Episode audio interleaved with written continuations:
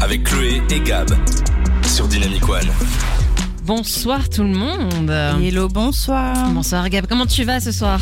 Euh, ça va très très bien, on est euh, pile à l'heure, hein. C'est cool pour une fois. On est pile à l'heure et j'ai dû couper du Beyoncé, je me suis fait mal. Ouais, ça malheureusement, euh, c'est une faute professionnelle. Mais ouais, Beyoncé, je suis désolée, je m'excuse auprès de toi directement. Si tu m'entends, je m'excuse.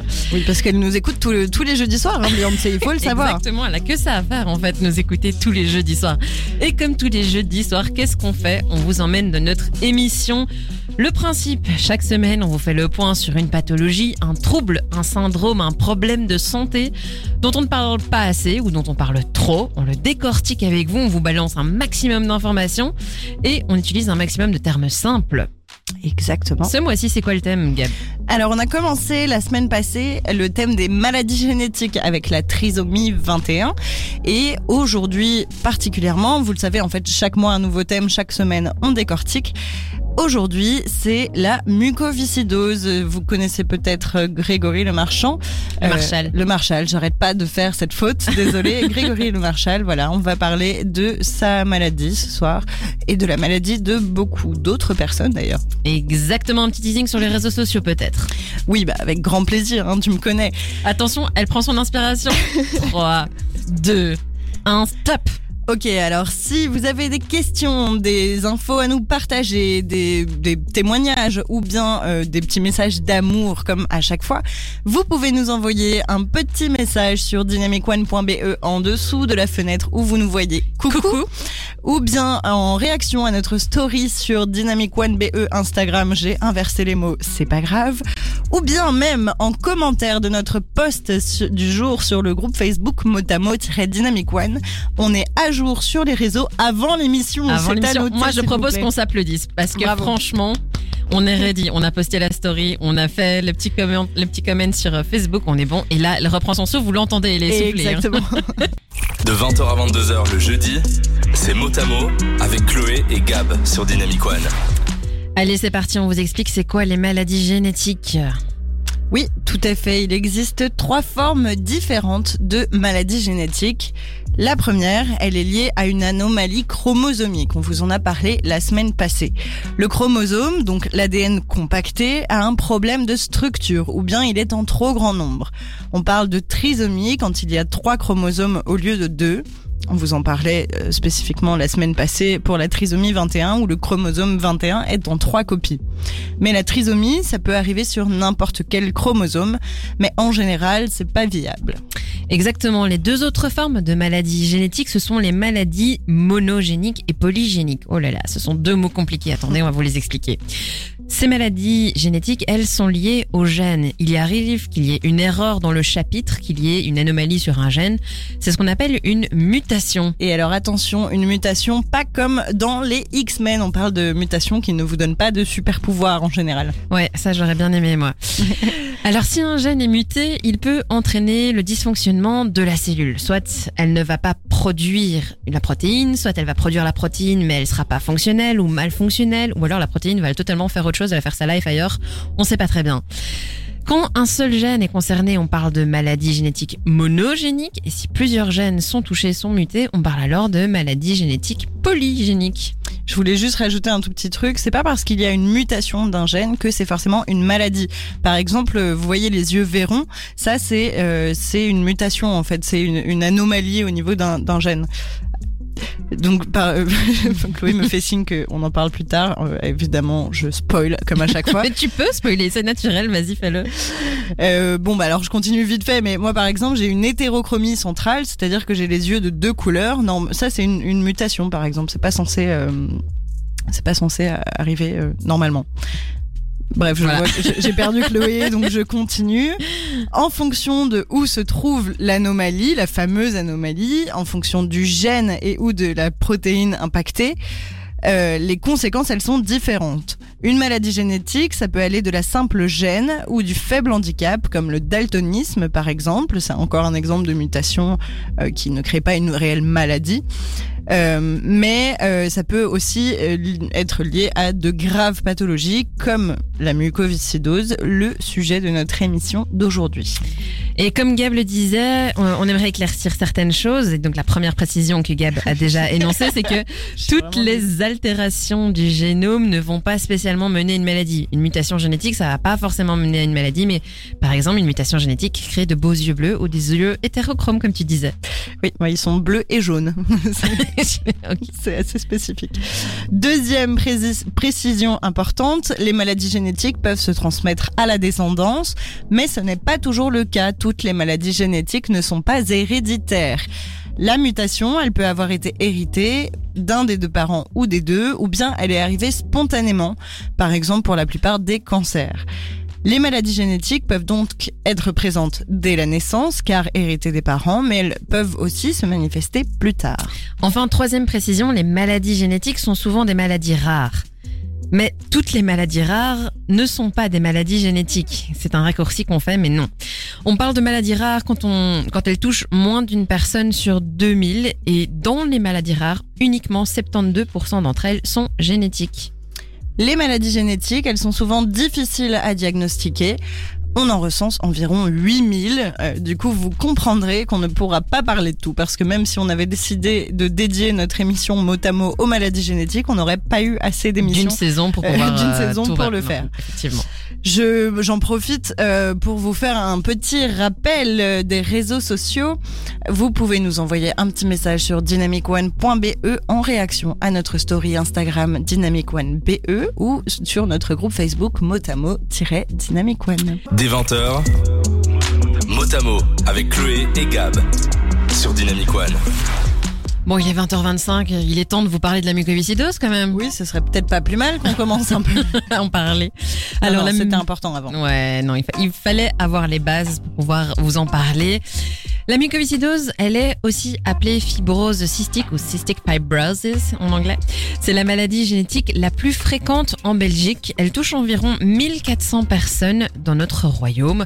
Dans la population, un Belge sur 22 est porteur sain de la maladie sans être malade. Même ça, on vous l'expliquera peut-être un peu plus tard dans l'émission. La mucose, c'est une maladie complexe et hétérogène, c'est-à-dire qui peut se manifester de plusieurs manières. Mais principalement, ce sont les poumons et l'appareil digestif qui sont touchés.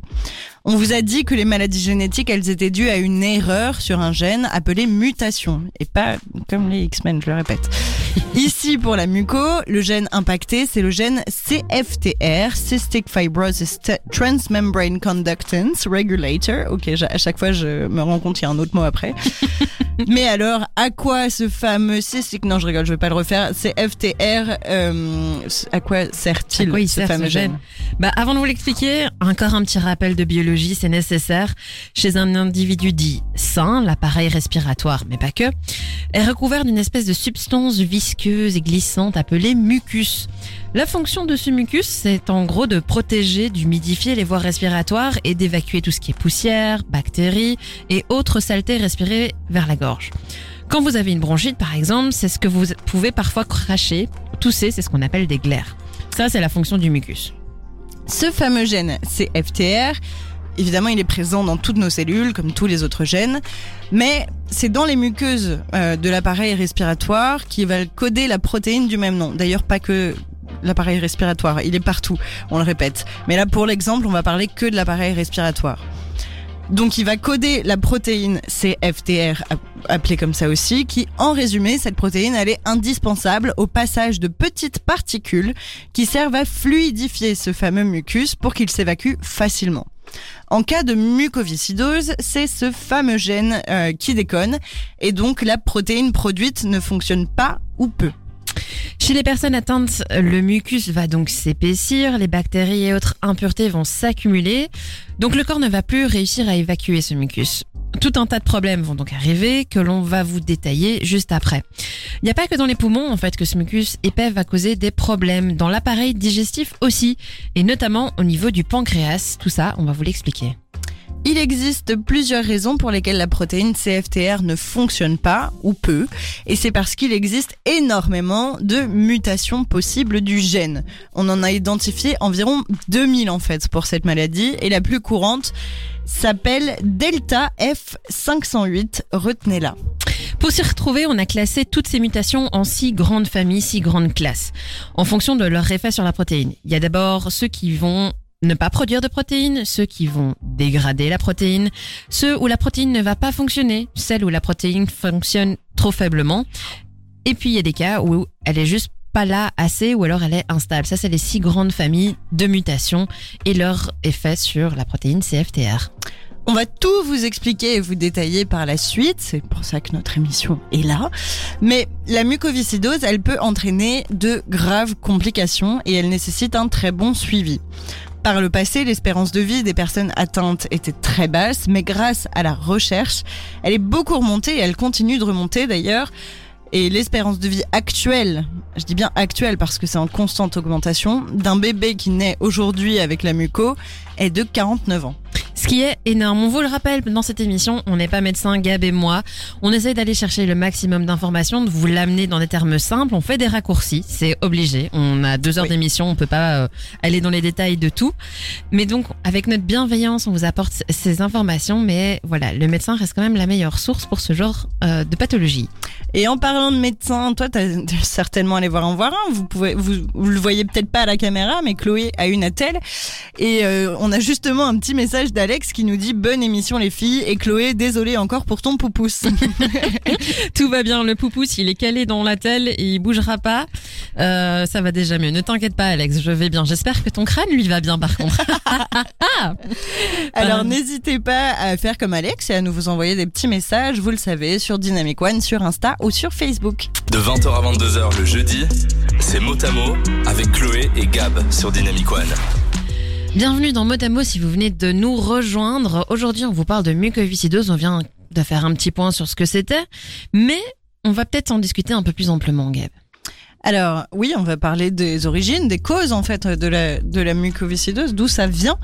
Euh, donc c'est une maladie héréditaire, c'est-à-dire qu'elle se transmet de parents à enfants. Dans le cas où la maladie génétique est héréditaire, comment ça se passe? Alors soit le gène muté est dominant, soit il est récessif.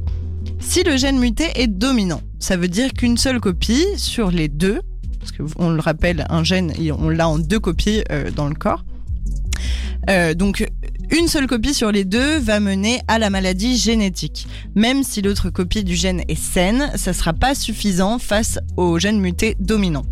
Par contre, si le gène muté est récessif, cela veut dire qu'il faut avoir les deux copies de ce gène muté pour avoir la maladie. C'est le cas de la mucoviscidose. Si une seule copie est mutée et que l'autre copie est dite saine, c'est-à-dire sans mutation, ce sera pas suffisant pour, euh, ce sera assez suffisant pardon pour réaliser la fonction du gène.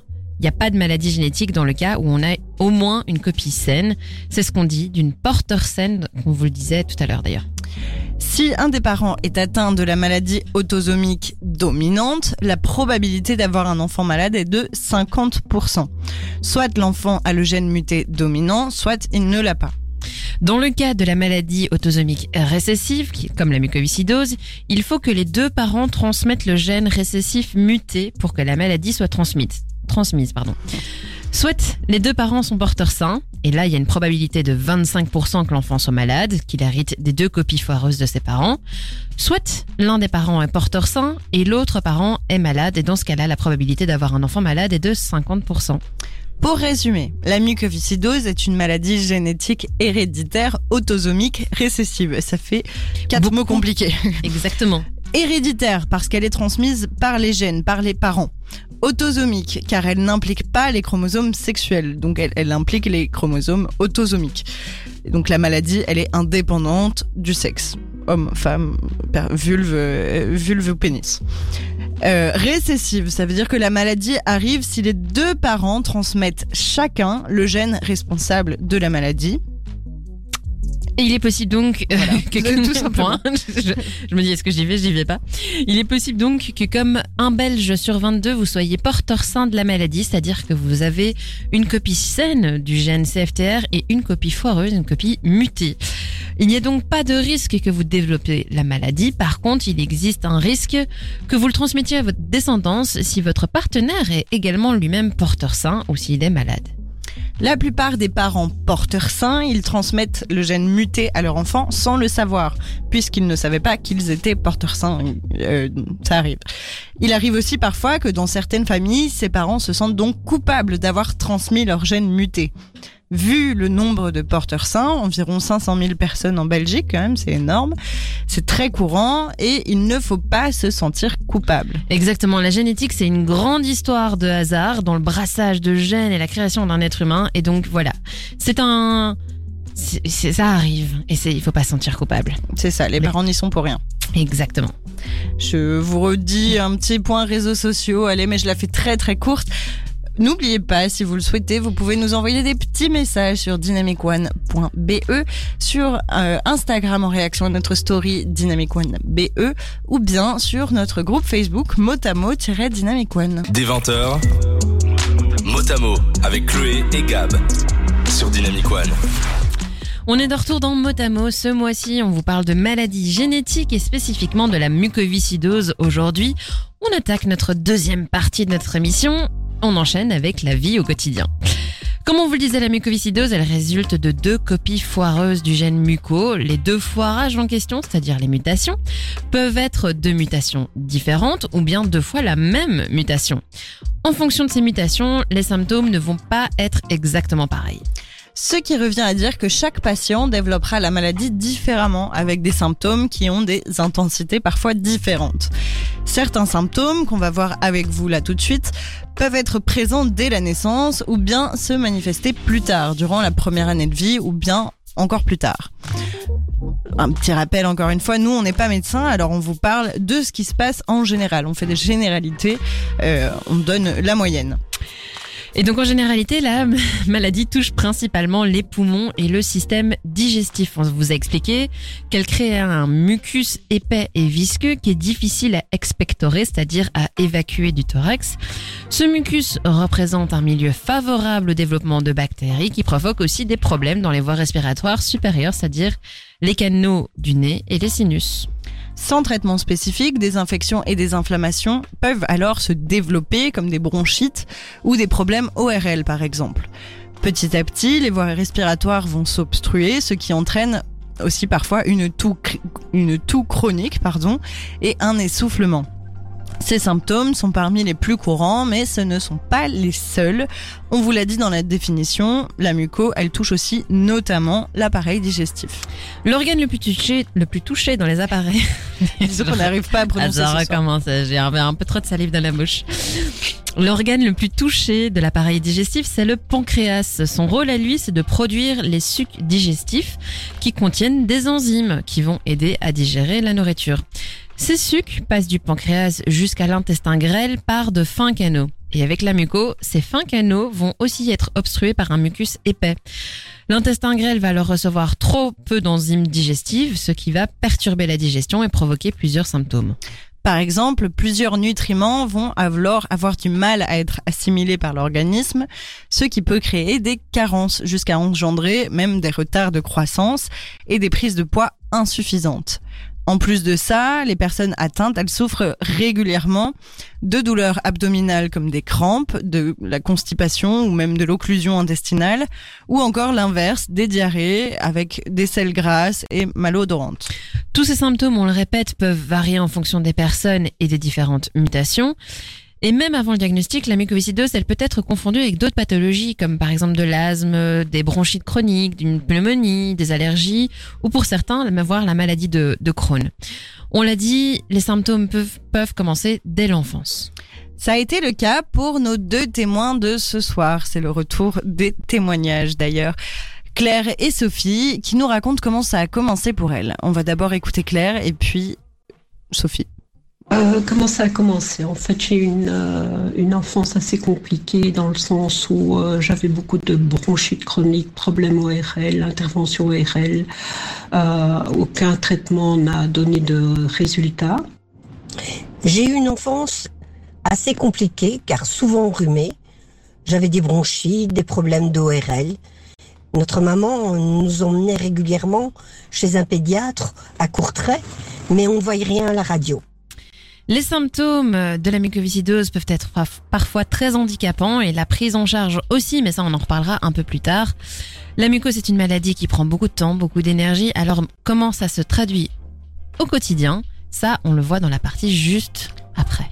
Je vois juste avant qu'on passe à la musique qu'on a un petit message sur dynamicone.be. C'est un message de ta maman Chloé qui nous dit, comme d'hab, à votre écoute, eh bien merci d'être encore là cette semaine. Ça nous fait beaucoup Exactement. plaisir. Je crois que c'est notre plus fidèle auditrice jusqu'à présent. Non, non, non, il y a aussi Xavier, faut pas l'oublier, parce que sinon il va pas être content. Et aussi Xavier. Mais là, j'ai parlé au féminin, alors sauf si Xavier. Se, se sent genré. Ben, je sais pas, Xavier, dis-nous nous en message sur dynamicone.be par exemple. De 20h à 22h le jeudi, c'est mot à mot avec Chloé et Gab sur Dynamic One. Et oui, on vous parle de la vie au quotidien pour les personnes atteintes de mucoviscidose et... Hmm, Et j'enchaîne, et j'enchaîne. Oui. Alors une personne atteinte de mucoviscidose doit consacrer beaucoup de temps, d'énergie, d'attention à ses soins. On en reparlera dans la partie traitement des soins. Certains des patients peuvent avoir jusqu'à 4 heures de traitement à suivre et à prendre par jour. Elle peut aussi être vite fatiguée et avoir besoin de beaucoup de repos. Tout ça peut rendre compliqué l'organisation de la vie quotidienne, que ce soit aller à l'école, travailler, faire du sport ou avoir des moments sociaux comme des soupers, des soirées entre amis, des activités de groupe, etc. Compliqué, certes, mais pas impossible. Non, loin d'être impossible, en effet, les- la maladie et les traitements exigent une discipline de vie, oui. Mais la plupart des patients développent des capacités d'adaptation incroyables face à cette situation. Et ils ne sont pas les seuls, ils sont souvent aidés par leurs proches qui cherchent avec eux à améliorer leur quotidien. les proches et aussi les professionnels de la santé. En général, le patient fait des visites de suivi quatre fois par an minimum. Ces visites sont des examens cliniques, des analyses de sang, des imageries, des analyses bactériologiques, un bilan respiratoire, un bilan digestif et nutritionnel, etc. En fonction des examens passés et des consultations, le traitement pourra être adapté, on le verra, et ces visites de suivi permettent aussi de dépister précocement d'éventuelles infections et pouvoir mettre en place assez rapidement des traitements adéquats. Il arrive parfois qu'il soit nécessaire que le patient soit hospitalisé, ça ce sera au médecin de le décider en fonction de l'état général du patient. Claire et Sophie nous expliquent à quoi ressemble leur quotidien avec la muco. Au niveau de mon quotidien, mais ça a été organisé en fonction du traitement pour ma vie professionnelle, pour ma vie familiale. Ma vie au quotidien, je continue à travailler. Enfin, du moins j'essaye en négligeant euh, le moins possible mon traitement. Heureusement, je n'ai pas de problème au pancréas. Donc ça, c'est déjà quelque chose de très positif. Et euh, voilà, je conseillerais une bonne hygiène de vie, repos, bien manger, faire du sport. Et personnellement, ça, c'est quelque chose que j'ai très difficile parce que j'ai horreur du sport. Et moi j'adore le sport, donc je vais vous tanner avec ça plus tard. Et moi, je comprends. Je j'aime pas trop le sport non plus, à part certains, évidemment. Clin d'œil, clin d'œil. clin d'œil, clin d'œil. Euh, J'en profite parce que je vois qu'on a reçu beaucoup de messages. On a Evelyne qui nous dit euh, et aussi la tante de Chloé. Merci de porter ce sujet à l'écoute de tous. On a Fabienne qui nous dit je vous écoute et votre émission est vraiment bien présentée. Bisous à vous. Et Xavier a réagi à la question qu'on lui a posée où on lui demandait s'il avait des questionnements de genre. Il dit non, Oh. mais je suis là aussi, fan numéro un. Alors, je vois que beaucoup de monde nous écoute. Déjà, merci à vous euh, de nous écouter et, et d'être là et de nous envoyer des petits messages. Euh, et je propose quelque chose parce que il y y a quand même compétition pour savoir qui est fan numéro un. Il y a aussi d'autres gens qui écoutent et qui ne réagissent pas forcément, mais qui ont peut-être suivi toutes nos émissions aussi. Alors moi, je propose qu'à la fin de l'année, on fasse une compétition pour savoir quel est le vrai fan numéro un. Et si jamais vous voulez y participer, mais vous vous dites que vous n'avez pas toutes vos chances parce que vous avez loupé certaines émissions, eh bien, moi j'ai la solution pour vous. Nos émissions, elles sont disponibles en podcast. Vous pouvez les réécouter sur le site de dynamicone.be dans la rubrique podcast ou bien même sur Spotify. Vous tapez juste mot à mot dans la barre de recherche et vous trouverez votre émission préférée. Elle est excellente, vous l'avez mise on fire ce soir avec autant de commentaires, elle est lancée. D'ailleurs, je sais pas comment on va finir la fin de l'émission, à mon avis, euh, elle va danser sur la table à un moment. Je suis prête. Peut-être, peut-être. C'est le seul sport que j'aime bien du coup. Donc ça Et va. du coup, peut-être que ce sera sur la prochaine chanson. Des 20h, mot à mot avec Chloé et Gab sur Dynamic One. On arrive dans la troisième partie de notre émission, la partie diagnostic et dépistage, une partie assez importante. Alors, accrochez-vous. En Belgique, 20 à 40 nouveaux diagnostics de mucoviscidose sont posés chaque année principalement chez des jeunes enfants, mais aussi chez un certain nombre d'adultes. Avant de vous parler du diagnostic, comme la semaine passée, on vous parle d'abord un peu du dépistage. En effet, on fait ce que l'on appelle un dépistage néonatal, c'est-à-dire chez le nouveau-né, environ trois jours après la naissance. Il s'agit d'une petite prise de sang. On va prendre quelques gouttes, on va les faire sécher, on va tester sur ces gouttes séchées, avec l'accord des parents bien sûr, euh, grâce à laquelle on va mesurer la présence et la quantité d'une certaine protéine qui s'appelle, pour information, la trypsine immunoréactive. Voilà, je ne vais pas euh, entrer dans les détails. Enchanté, C'est ça, trypsine immunoréactive. Si sa valeur elle dépasse un- une certaine limite, on dit que le test de dépistage est positif. Il faudra ensuite confirmer avec les tests diagnostiques. Dans le cas où le dépistage néonatal n'a pas été réalisé pour n'importe quelle raison, on se base alors sur les signes cliniques du patient. Si ceux-ci sont alarmants, donc les symptômes qu'on a mentionnés plus tôt dans l'émission, on va proposer des examens supplémentaires pour poser le diagnostic. Ces examens, ce sont le test de la sueur et une analyse génétique bien évidemment. Le test de la sueur, c'est l'examen de référence pour le diagnostic. Il permet de déterminer la teneur en sel dans la sueur. En cas de mucoviscidose, la concentration en sel est 2 à 5 fois plus élevée que la normale, entre guillemets. Ce test est fiable à condition d'être euh, oula, d'être effectué dans un centre muco et il est rapide et indolore et on a en général les résultats sous 24 heures. En plus, c'est rapide. C'est hyper rapide. Poser le diagnostic grâce au test de la sueur, c'est une chose, mais pour pouvoir mettre en place la prise en charge la plus adéquate, il faut savoir avec précision quelle est la mutation du gène à l'origine de la maladie. Pour le savoir, on réalise un test génétique à l'aide d'une prise de sang. Claire et Sophie nous parlent de leur diagnostic. Vers l'âge de 19 ans, mes poumons furent touchés pour la première fois. Les antibiotiques m'ont aidé à remonter la pente. Quelques années après, j'ai fait une récidive et encore une récidive après mon accouchement. Sur les conseils de mon pneumologue, j'ai donc euh, décidé de me diriger vers un hôpital réputé où un professeur m'a euh, en une journée euh, fait des examens multiples et un bilan fut posé après une semaine. Donc la muco et le gène de notre maman fut découvert le F delta 508. Celui de mon papa fut découvert des années plus tard car la mutation était rare. À l'âge adulte, euh, mon dossier a été transféré à Montgodine et le résultat de la prise de sang a confirmé qu'il y avait bien une anomalie génétique euh, qui était positive pour le gène delta 508 responsable de la mucoviscidose. Donc à partir de ce moment-là, le diagnostic a été posé à l'âge de 33 ans et mon dossier a été redirigé vers un centre de référence bruxellois. Donc elles ont été toutes les deux diagnostiquées quand même assez tard et pas au début de l'enfance. Elles parlent toutes les deux de la mutation F delta 508 qui est la plus fréquente pour la mucoviscidose. On vous le rappelle, il y a plein d'autres mutations sur ce même gène qui mènent à la mucoviscidose. Toutes les mutations n'ont pas encore été trouvées. Par contre, pour elles deux, apparemment, ça a été trouvé la deuxième mutation.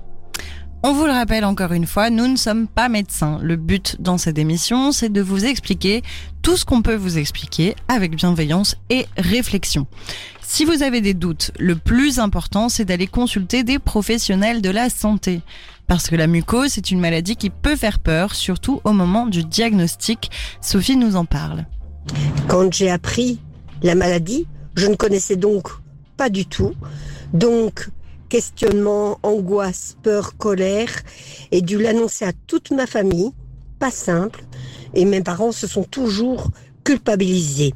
Ce fut un gros choc pour toute la famille. Oui, l'annonce du diagnostic, alors soit elle se fait à l'enfance et c'est les parents qui doivent euh, gérer ce- cette annonce et gérer le quotidien de leur enfant, soit ça se fait à l'âge adulte ou à- en étant adolescent. Et donc c'est effectivement pas facile, surtout si on ne sait pas euh, ce que c'est. N'hésitez pas à du coup référencer notre émission pour l'expliquer. Très bonne idée, ça. et d'utiliser notre émission comme billet pour euh, informer les personnes sur la mucoviscidose. Si vous êtes un proche, si vous êtes atteint, si vous pensez avoir euh, que ça peut aider quelqu'un, n'hésitez pas à référencer. On a un autre témoignage. Et oui, et justement, j'allais dire juste avant, référencer notre émission, mais surtout aller consulter des professionnels de la santé. Et ben, c'est ce que nous, on est allé faire. On a reçu euh, un témoignage de Nathalie, qui est kiné respiratoire à domicile et en centre de référence muco. Et euh, pour cette partie-ci, on lui a demandé que remarques-tu qui aide les patients à mieux vivre avec la muco? Je lis son témoignage. Imaginez, je m'appelle Nathalie pendant les 30 prochaines secondes. Je dirais l'âge du diagnostic de la maladie. Au plus tôt elle est diagnostiquée, c'est-à-dire à la naissance, le mieux c'est. Autant d'un point de vue médical que psychologique. En démarrant le traitement médical dès la naissance, on retarde l'évolution de la maladie, mais aussi on inclut ce traitement extrêmement lourd dans leur quotidien comme quelque chose de normal. Un diagnostic tardif est très difficile à encaisser, à accepter. Le patient doit radicalement changer sa vie pour faire de la place à ce traitement très chronophage. Depuis le 1er janvier 2020, le dépistage néonatal de la mucoviscidose existe en Belgique. Chaque enfant qui naît en Belgique est testé via une petite goutte de sang. Prise au talon ou par prise de sang, c'est une excellente avancée. Et les avancées, on y reviendra un petit peu plus tard dans l'émission, mais avant ça, je vois qu'on a encore des petits messages. Il y a Malou qui nous fait son petit traditionnel Go Girls, euh, thank you for listening, babe. Euh, on a Tab qui nous dit coucou les filles, j'arrive en retard, mais merci pour ce sujet hyper intéressant. Je vais me rattraper en écoutant le replay sur Spotify. T'as bien raison, il devrait arriver d'ici quelques jours. Et au passage, euh, ton paquet de Dragibus arrive sur ton bureau tout prochainement. Et on a aussi un petit message de Christine qui nous dit en admiration pour le courage et la joie de vivre de ces personnes atteintes de muco. En effet, euh, et c'est aussi pour ça que pour nous c'est important de faire ces émissions-là aussi, euh, pour souligner le courage des personnes qui vivent avec des traitements et des symptômes aussi lourds. On reviendra aussi sur l'entourage qui joue un rôle important pour les personnes malades, mais ne faisons pas trop de teasing maintenant, j'ai envie de dire. Attendez, ça arrive, ça arrive, soyez patients. Chloé et Gab vous parlent santé dans Motamo sur Dynamic One. Exactement, on vous parle santé, on vous parle de la mucoviscidose. On avait fait un petit débrief de ce qu'est le dépistage et le diagnostic. Et maintenant, on va parler un peu des risques et des complications parce que les personnes atteintes de mucoviscidose ont une santé plus fragile et doivent faire plus attention. Il y a quelques risques. La mucoviscidose, elle touche principalement le système respiratoire et le système digestif, comme on l'a dit, à cause du mucus, de ce fameux mucus épais et visqueux qui empêche certaines particules utiles de passer d'un organe à l'autre. Mais ce mucus, il n'est pas présent que dans ces deux appareils. Il est présent un peu partout dans le corps, en fait. Donc, vous vous en doutez, il peut impacter beaucoup d'endroits dans le corps. On va commencer par vous parler des risques qu'on a déjà évoqués sur le système respiratoire. Comme le mucus est difficile à expectorer, les bactéries et les virus peuvent s'y accumuler plus facilement, dans les poumons notamment, ce qui favorise le risque d'infection et d'inflammation. S'ils arrivent à répétition, elles risquent d'engendrer des lésions pulmonaires permanentes. Une simple grippe peut représenter un vrai risque et se traduit souvent par une hospitalisation de plusieurs jours à quelques semaines. Alors je vous laisse imaginer l'impact du Covid sur ces personnes à risque. En effet, on vous a aussi expliqué l'impact de la mucose sur le pancréas et sur la digestion. Comme les enzymes pancréatiques s'écoulent plus difficilement vers l'intestin grêle, à la longue, ça provoque des lésions pancréatiques, donc des lésions sur le pancréas ce qui peut affecter la production d'insuline. Et si le corps ne produit pas assez d'insuline, il y a un risque de contracter le diabète. On en a parlé au mois de novembre, vous pouvez aller réécouter. En Belgique, ça concerne 15% des personnes avec la muco quand même, le diabète. Le foie aussi peut être touché par une obstruction de ses canaux par le mucus épais et entraîner des lésions. Ces lésions, si elles ne sont pas traitées, peuvent entraîner à leur tour une cirrhose, c'est-à-dire la destruction progressive des cellules du foie, qui sont remplacées peu à peu par du tissu cicatriciel.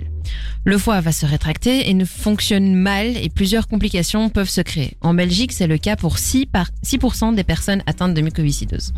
La muco, elle peut aussi tout à fait avoir un impact sur la fertilité.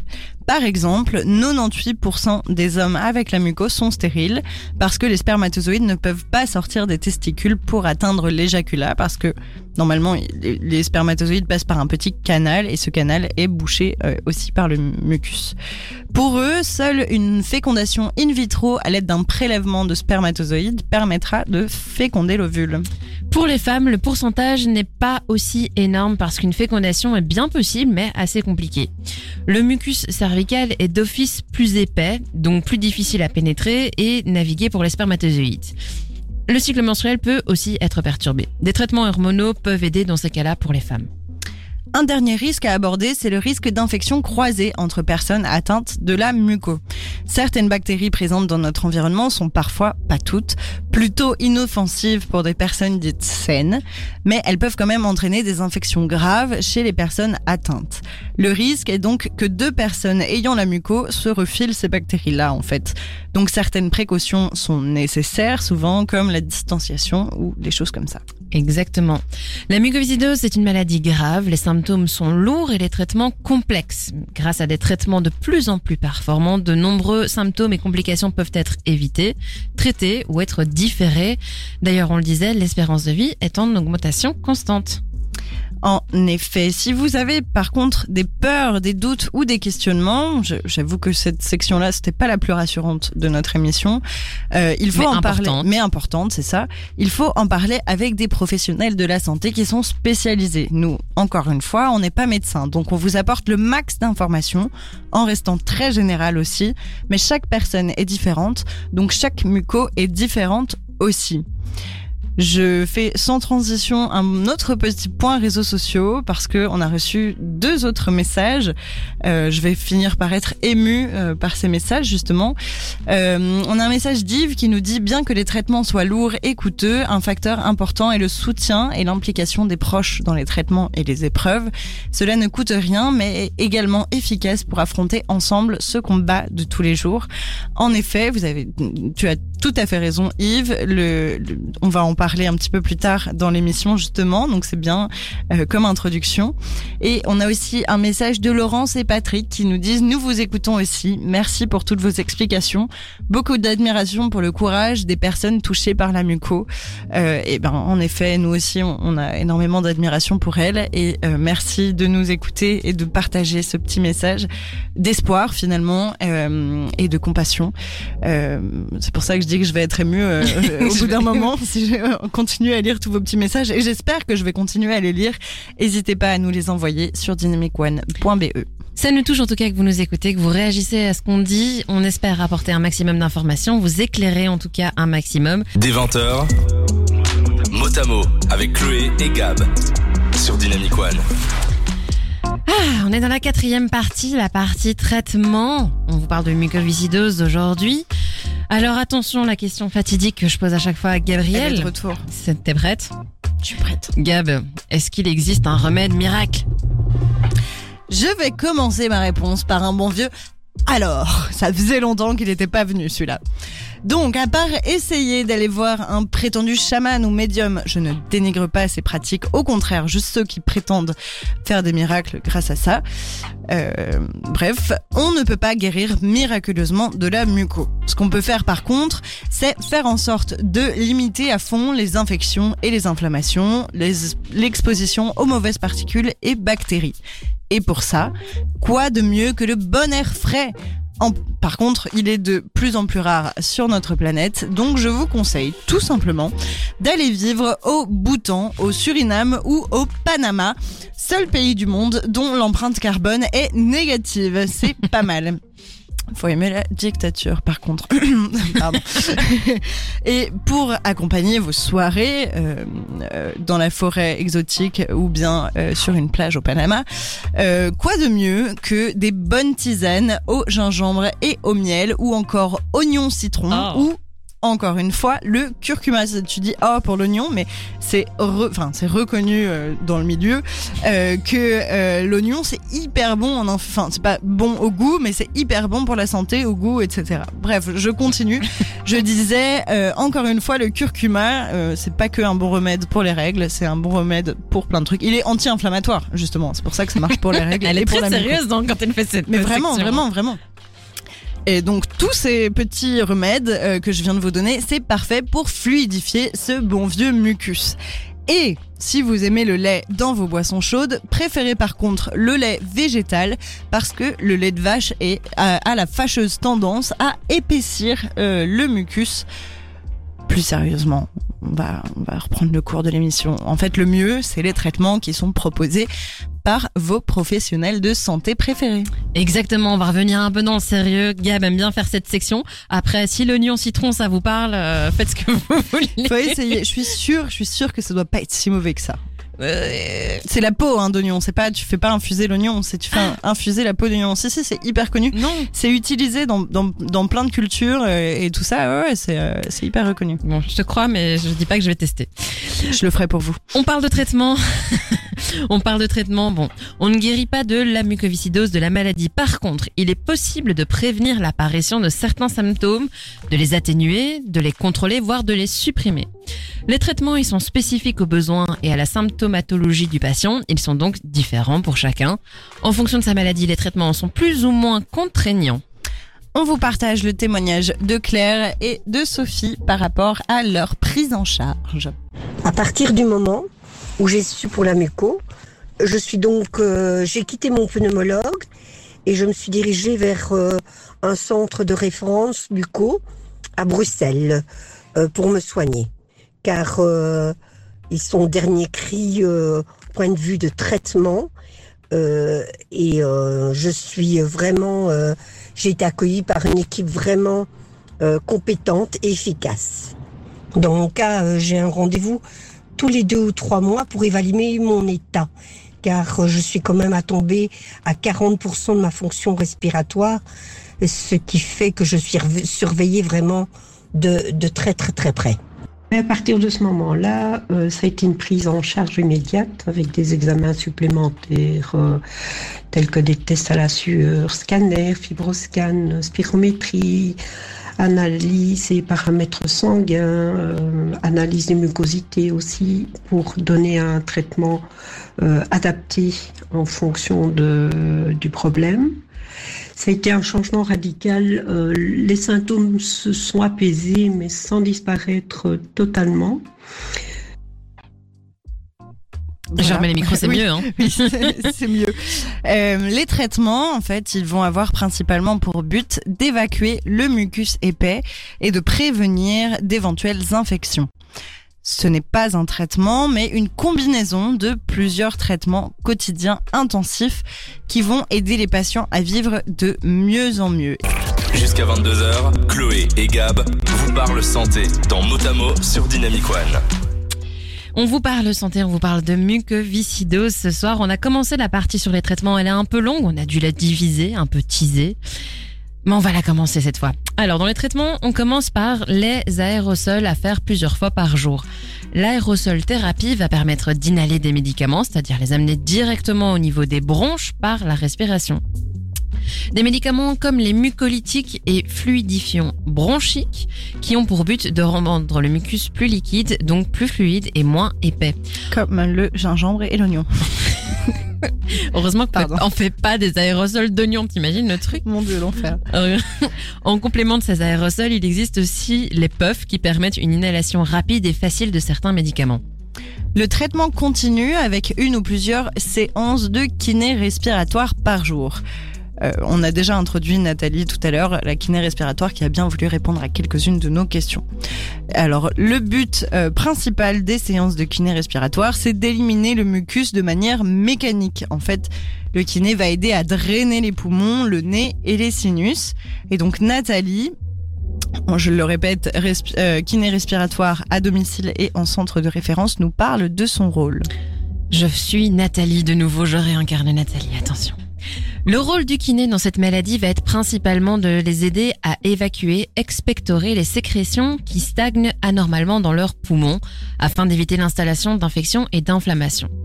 Ces patients doivent quotidiennement, ou tout du moins régulièrement, réaliser cette toilette des poumons, de la même façon que l'on prend sa douche régulièrement pour laver sa peau.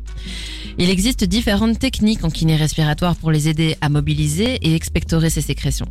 Bien souvent, ce sont des pressions sur le thorax, mais il y a aussi plusieurs appareils dans lesquels ils doivent souffler que l'on peut utiliser. On a aussi le rôle de les aider à maintenir une activité physique régulière pour préserver la masse musculaire, améliorer leurs conditions cardio-respiratoires et apporter de la souplesse aux muscles et de la cage thoracique. La kiné va aussi permettre d'optimiser l'aérosol thérapie. Durant ces séances, le patient va donc tousser et cracher beaucoup. En général, Ces séances, elles se font avant le repas, notamment pour éviter les vomissements. En plus des aérosols et de la kiné, on ajoute les antibiotiques. Ils sont là pour prévenir et combattre les infections et protéger les poumons, entre autres.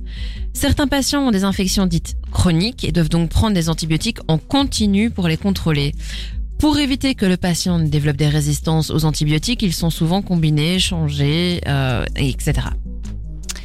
Pour les personnes qui ont une atteinte au pancréas, il faut prendre des enzymes pancréatiques artificielles entre guillemets, et des vitamines pour mieux digérer et assimiler les nutriments, notamment les protéines et les graisses. Il est aussi recommandé d'avoir une bonne alimentation riche et variée qui peut aider à lutter contre les infections et éviter les problèmes de digestion. Et parfois, on propose aussi des compléments alimentaires. Dans certains cas, si les poumons sont gravement atteints et que les traitements n'aident plus, la transplantation pulmonaire peut être envisagée. Donc, se faire greffer les poumons, en fait. Mais c'est vraiment envisagé en toute dernière ligne. De manière générale, avec tous les traitements qu'on vous a décrits juste avant, euh, il y a une amélioration de l'espérance de vie énorme. Enfin, il faut avoir une bonne hygiène de vie, bouger et faire du sport régulièrement. Avoir une bonne condition physique, ça rend le corps plus fort et ça permet une meilleure respiration. Ça a été prouvé que ceux qui font beaucoup de sport sont souvent moins malades et moins hospitalisés. Euh, Sophie et Claire nous parlent de leur traitement. Mon traitement, donc euh, aérosol matin et soir, prise des médicaments matin et soir. J'ai de la kiné presque tous les jours. Ben, maintenant, ça fera 26 ans que je suis suivie dans le centre de référence. C'est une équipe euh, super qui est composée de médecins spécialisés, d'infirmières, de kinés, de psychologues, assistants sociaux. Euh, depuis sept mois, je bénéficie d'un nouveau médicament qui est le Caftrio et l'Ivacaftor. Assez révolutionnaire. Euh, la fonction respiratoire s'est améliorée et l'état général aussi. Les bilans réguliers euh, commencent à prouver leur efficacité. Les cures intraveineuses, les hospitalisations ont bien diminué. Bien sûr, euh, chaque cas est personnel et on n'est pas à l'abri de surinfections euh, pulmonaires, digestifs et autres. Comme le dit très bien Claire, euh, chaque personne est différente, chaque personne a des symptômes et donc des traitements différents. Et alors elle nous parle de l'Ivacaftor, du Caftrio, mais qu'est-ce que c'est que ça? C'est intentionnel, on vous en parlera dans la suite. Oui, alors moi je vous rappelle euh, une petite dernière fois, on a eu beaucoup beaucoup de messages ce soir et on en veut encore, on, ne veut pas que ça s'arrête. plus. Alors n'hésitez pas à nous envoyer vos questions, vos réactions, vos témoignages sur dynamicone.be en dessous de la fenêtre où vous nous voyez. Coucou, ou bien en réaction à notre story sur Instagram dynamicone.be ou encore sur la, la, publication du jour sur notre groupe Facebook motamo-dynamic one. Des 20 Motamo avec Chloé et Gab sur Dynamic One. J'étais pas prête. C'est pas grave. Alors, on est dans la partie traitement et euh, on vous a passé des extraits de nos deux témoins de ce soir, mais on a aussi posé la question à Nathalie, notre kiné respiratoire, et on lui a demandé, tiens, est-ce qu'il y a une différence entre traiter un enfant, un ado ou un adulte? Et voici sa réponse. Alors cette fois c'est moi Nathalie. oui c'est un petit peu différent en fonction de l'âge et de la collaboration du patient. Un nourrisson sera complètement passif lorsqu'on réalise les manipulations pour aider à faire remonter les sécrétions. Un enfant de plus de 4 ans est plus collaborant, on lui apprend alors à comment bien souffler pour que le mucus se décroche de ses poumons. On est beaucoup plus ludique dans cet apprentissage avec un enfant. On leur apprend par le jeu, par exemple, à souffler sur des mouchoirs, faire de la buée sur un miroir et dessiner des formes, etc. Quand ils sont adolescents, bien souvent, on doit faire face à leur rébellion. C'est une période de vie pour tout un chacun où l'on se pose beaucoup de questions et où l'on construit son identité. Du coup, quand on a la muco en plus, c'est encore moins évident. Le traitement médical est très lourd, chronophage. La kiné à elle seule prend bien souvent 20-30 minutes quotidiennement. On a d'autres choses à faire quand on est ado. Le kiné devient alors un fin négociateur et il est important d'avoir une relation autre que purement thérapeutique avec un ado. On a aussi entamé un chemin vers un petit peu plus d'autonomie dans le traitement kiné. Le patient sait faire sa kiné respiratoire seul s'il le souhaite. Il connaît tous les trucs et astuces pour se dégager. À l'âge adulte, on devient plus un coach pour garder la motivation d'inclure cette kiné dans son quotidien. Et en période de surinfection, exacerbation pulmonaire, on garde ce rôle crucial pour l'aide au désencombrement et à maintenir une activité physique. La maladie étant évolutive, les poumons s'abîment, bronchiectasie. bronchiectasie. Euh, avec le temps, il y a plus souvent de complications pulmonaires. Ça, c'était le témoignage de Nathalie. Merci Nathalie en tout cas pour ton témoignage. Ça clôture la partie traitement qui était déjà bien longue, mais traitement, on doit encore vous parler d'une chose parce que la recherche avance et on ne vous a pas tout dit. Les traitements qu'on a cités, aérosols, kiné, euh, antibio, etc., euh, ils aident à traiter les symptômes et à améliorer l'état général du patient, mais ils ne traitent pas la maladie en elle-même, c'est-à-dire le souci de base, le gène et la protéine CFTR qui sont foireux. Eh bien, c'est super récent, mais il existe maintenant des médicaments qui le font. Les modulateurs comme le Calideco, l'Orcambi, oui, euh, le Simkevi et le CAF Trio. Euh, d'ailleurs, euh, si vous vous rappelez, Claire en a parlé dans un de ses témoignages. Exactement, j'ai laissé prononcer ces noms à Gabriel, ça m'a beaucoup amusé. Merci beaucoup. Ils sont chouettes, moi je trouve ces noms de modulateurs. Ils sont assez ludiques, j'ai l'impression. Et qu'est-ce que ça veut dire un modulateur? Alors, un modulateur, on va vous l'expliquer. Ah, pardon. ça arrive, ça arrive. Euh, non, un modulateur, ça va simplement permettre d'agir et de fournir la protéine euh, qui est normalement pas fonctionnelle, pas là, pas assez produite, etc. Donc, ça va vraiment venir apporter ce qui manque. Ok, parfait. À la source. En Belgique, ils sont pas tous remboursés, ou alors ils le sont, mais pour une catégorie de patients précis seulement. C'est-à-dire en fonction de l'âge, ou alors il faut avoir telle ou telle mutation. Par exemple, il faut avoir la mutation F delta 508 euh, pour pouvoir bénéficier du remboursement, ce qui est un peu limitant. Avec ces nouvelles thérapies, c'est une amélioration de la fonction pulmonaire. On diminue des problèmes pulmonaires, on a une meilleure qualité de vie et donc c'est un nouvel espoir pour les patients mucos. Claire en bénéficie, elle en parlait et elle disait justement que ça avait révolutionné sa symptomatologie. À côté de ces modulateurs qui, qui continuent d'être étudiés et développés, la recherche elle avance aussi pour essayer de trouver une thérapie génique, c'est-à-dire une thérapie par le gène qui va en fait, euh, qui a pour but de remplacer le gène muté par une copie de ce même gène saine. Exactement. Donc là, on est sur les modulateurs, on agit sur la protéine, mais on essaye d'agir sur l'étape juste avant, avec la thérapie génique. Tu voulais faire un point réseaux sociaux? Euh, oui, oui, bah, je voulais le garder un petit peu pour plus tard. Euh, mais on peut le garder plus tard. Une transition. Euh, tu choisis. Non, non, non, on va le dire maintenant. On va le dire maintenant. on a un dernier petit message de Tab qui nous dit justement dernier petit message pour remercier les témoins. C'est pour ça que je voulais le garder pour plus tard, mais en fait, elle dit beaucoup d'autres choses, donc c'est intéressant de le dire maintenant. Elle nous dit toujours intéressant d'avoir leur ressenti par rapport à leur vie avec la maladie. J'admire leur force. Et comme l'a dit Yves, bravo également aux familles et proches qui les accompagnent. En effet, nous partageons tout à fait ce que tu viens de dire. Euh, merci de l'avoir souligné à nouveau et merci pour tes petits messages réguliers, Tab. Merci, Tab. Jusqu'à 22h, Chloé et Gab vous parlent santé dans Motamo sur Dynamic One. On parle maintenant de l'entourage qui joue un rôle important pour un patient muco. L'annonce du diagnostic peut être un choc pour les parents dont l'enfant est malade ou bien pour l'ado et l'adulte malade. Il faut comprendre la maladie, son impact sur sa vie, apprendre à adapter sa routine. Aussi, il peut aussi y avoir un sentiment d'angoisse et d'incertitude par rapport à l'avenir et c'est pas évident. Pour certains patients, il est difficile d'accepter la lourdeur des traitements qui l'accompagnent. Ils peuvent parfois perdre un peu de motivation, ne plus vouloir suivre leur traitement. Et alors c'est dans ces cas précis que le rôle de l'entourage est crucial. En plus de soutenir le proche malade dans sa vie quotidienne, il peut également être un soutien moral et un moteur face à cette démotivation et veiller avec beaucoup de bienveillance à ce que son proche continue son traitement. Il est également possible d'obtenir de l'aide via une psychologue, un ou une psychologue. La mucoviscidose devient un peu plus légère à porter si la personne se sent soutenue et qu'elle peut partager ce qui la préoccupe avec son entourage ou avec des professionnels de la santé. C'est aussi important de le rappeler, mais il faut respecter le rythme de la personne muco, c'est-à-dire est-ce qu'elle veut en parler ou est-ce qu'elle ne veut pas en parler. Cela reste son choix, ne la forcez pas à parler si c'est pas le cas.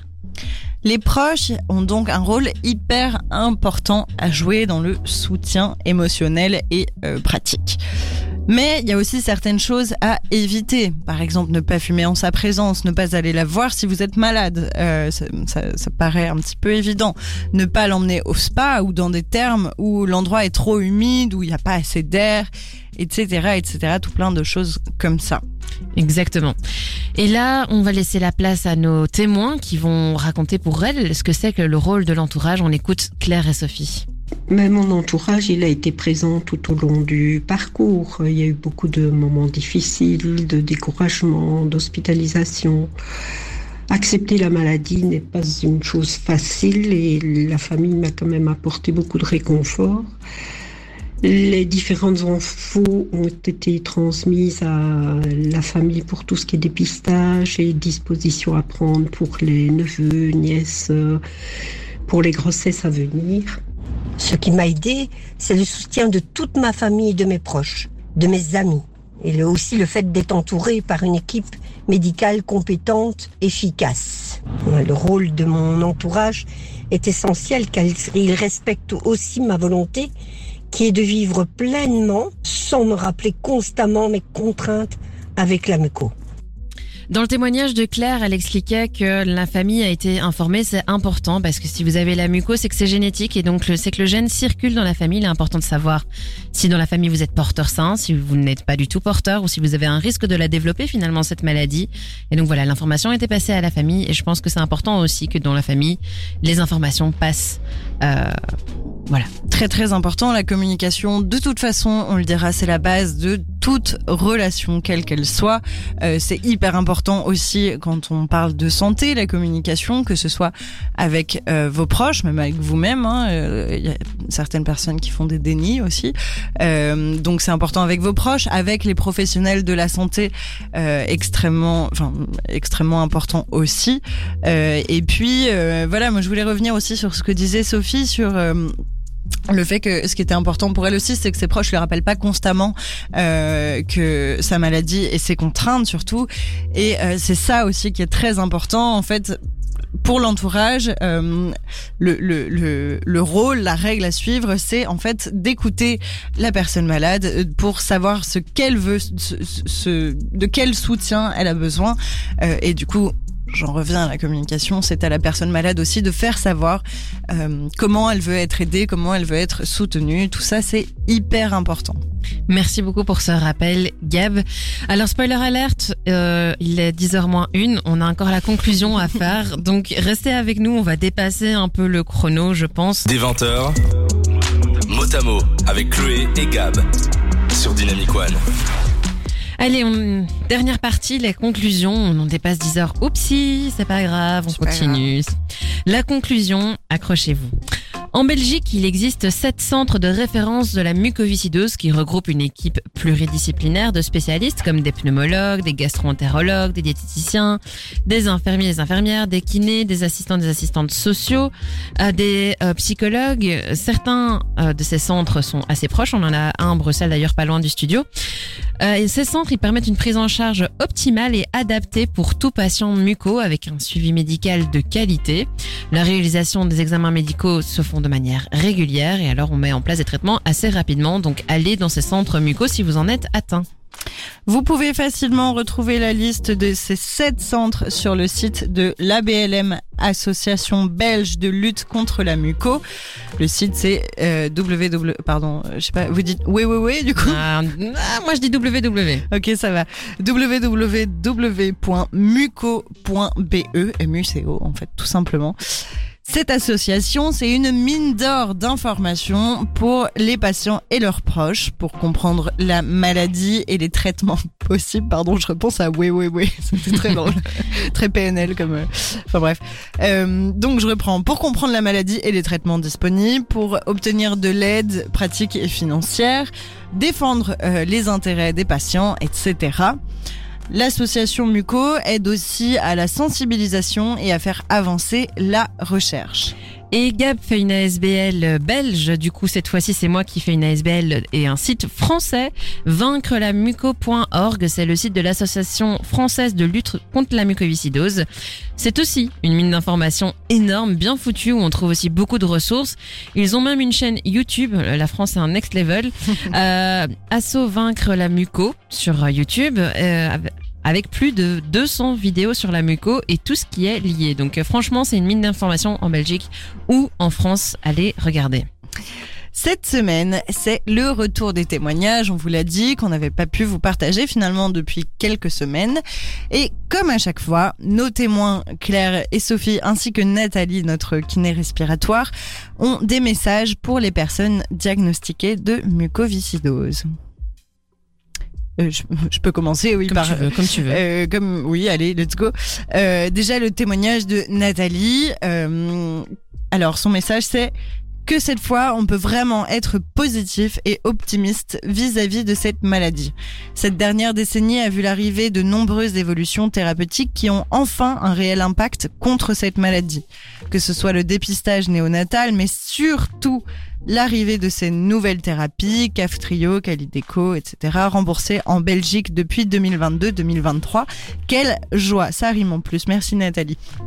Alors que le traitement était jusqu'alors uniquement symptomatique, on a enfin des médicaments qui agissent directement sur la protéine défectueuse dans cette maladie. On va pouvoir enfin envisager d'alléger ce traitement symptomatique. C'est déjà le cas pour certains. Enfin, je n'oublie pas les quelques patients qui malheureusement n'ont pas les mutations qui permettent à ces nouveaux traitements de fonctionner. Et oui, la muco, c'est complexe, mais je leur dirais de vraiment garder espoir et de ne rien lâcher, car des études se font pour pouvoir élargir le panel des mutations et que d'autres thérapies sont en cours de développement. Merci Nathalie pour ce témoignage vraiment touchant en tout cas pour moi. Je vous mets l'audio de Claire et de Sophie qui ont aussi un message pour les patients. Pour tous les patients atteints de la mucoviscidose, il ne faut pas baisser les bras. Euh, et pour tous les parents qui, qui est dans le cas, euh, il ne faut pas se sentir coupable. Euh, si vous avez besoin d'aide aussi, il ne faut pas oublier que l'association belge de lutte contre la muco peut vous aider, vous donner plein d'infos dans plein de cas différents. C'est une équipe formidable de ne pas négliger les, les bons conseils, surtout le traitement prescrit, de ne pas trop penser et d'essayer de vivre un maximum et profiter de tout en négligeant vraiment pas le, le traitement, ça c'est sûr. Je conseillerais à tous, si pas déjà fait, de rejoindre un centre de référence et contacter la BLM car on bénéficie des derniers cris en soins et d'une aide vraiment essentielle pour notre euh, pour notre vie. Courage à tous, malgré notre tard. On va essayer de profiter de tout. Le fait de pouvoir profiter du nouveau médicament aussi est un plus également. La science et médecine évoluent quand même. Gardons espoir et courage. Exactement, profitez de tout, vous y avez droit vous aussi, on vous le souhaite en tout cas. Merci pour vos témoignages et on file tout de suite vers les T-Com Messages, les messages à prendre à la maison. On a un peu de retard, on accélère. Alors les messages importants à prendre avec vous à la maison. La recherche avance. L'espérance de vie augmente constamment. Une très bonne prise en charge est possible. Allez dans un centre de référence. Parlez-en autour de vous. Entourez-vous. Vous n'êtes pas seul. Et voilà, ça conclut notre émission sur la mucoviscidose. On a un peu débordé. Oui, c'est pas grave. C'est pas grave. C'est pas grave. Euh, des, de, de tout grands remerciements à Claire et Sophie d'abord pour euh, leur témoignage euh, parce que ça nous tient vraiment à cœur de, de donner la voix euh, aux personnes atteintes des maladies dont on parle. Donc merci beaucoup de l'avoir fait euh, et de nous avoir donné ces super témoignages. Merci aussi à Nathalie, notre kiné respiratoire à domicile et en centre de référence, euh, pour euh, les réponses aux questions qu'on lui a posées un petit peu en dernière minute en plus. Exactement, merci, pour ça. Merci beaucoup euh, pour ça. C'est en plus euh, de donner la voix aux, aux, aux, personnes atteintes des maladies, on aime aussi vous, vous donner euh, du contenu qui vient directement des professionnels de la santé Parce que, parce que quoi, Chloé? Parce que nous, on n'est pas quoi? On n'est pas euh, médecin Exactement. Exactement. Des professionnels de la santé, on, en on aurait aimé pouvoir en interviewer plus. L'émission était quand même dense, vous le voyez, on dépasse les 10 heures.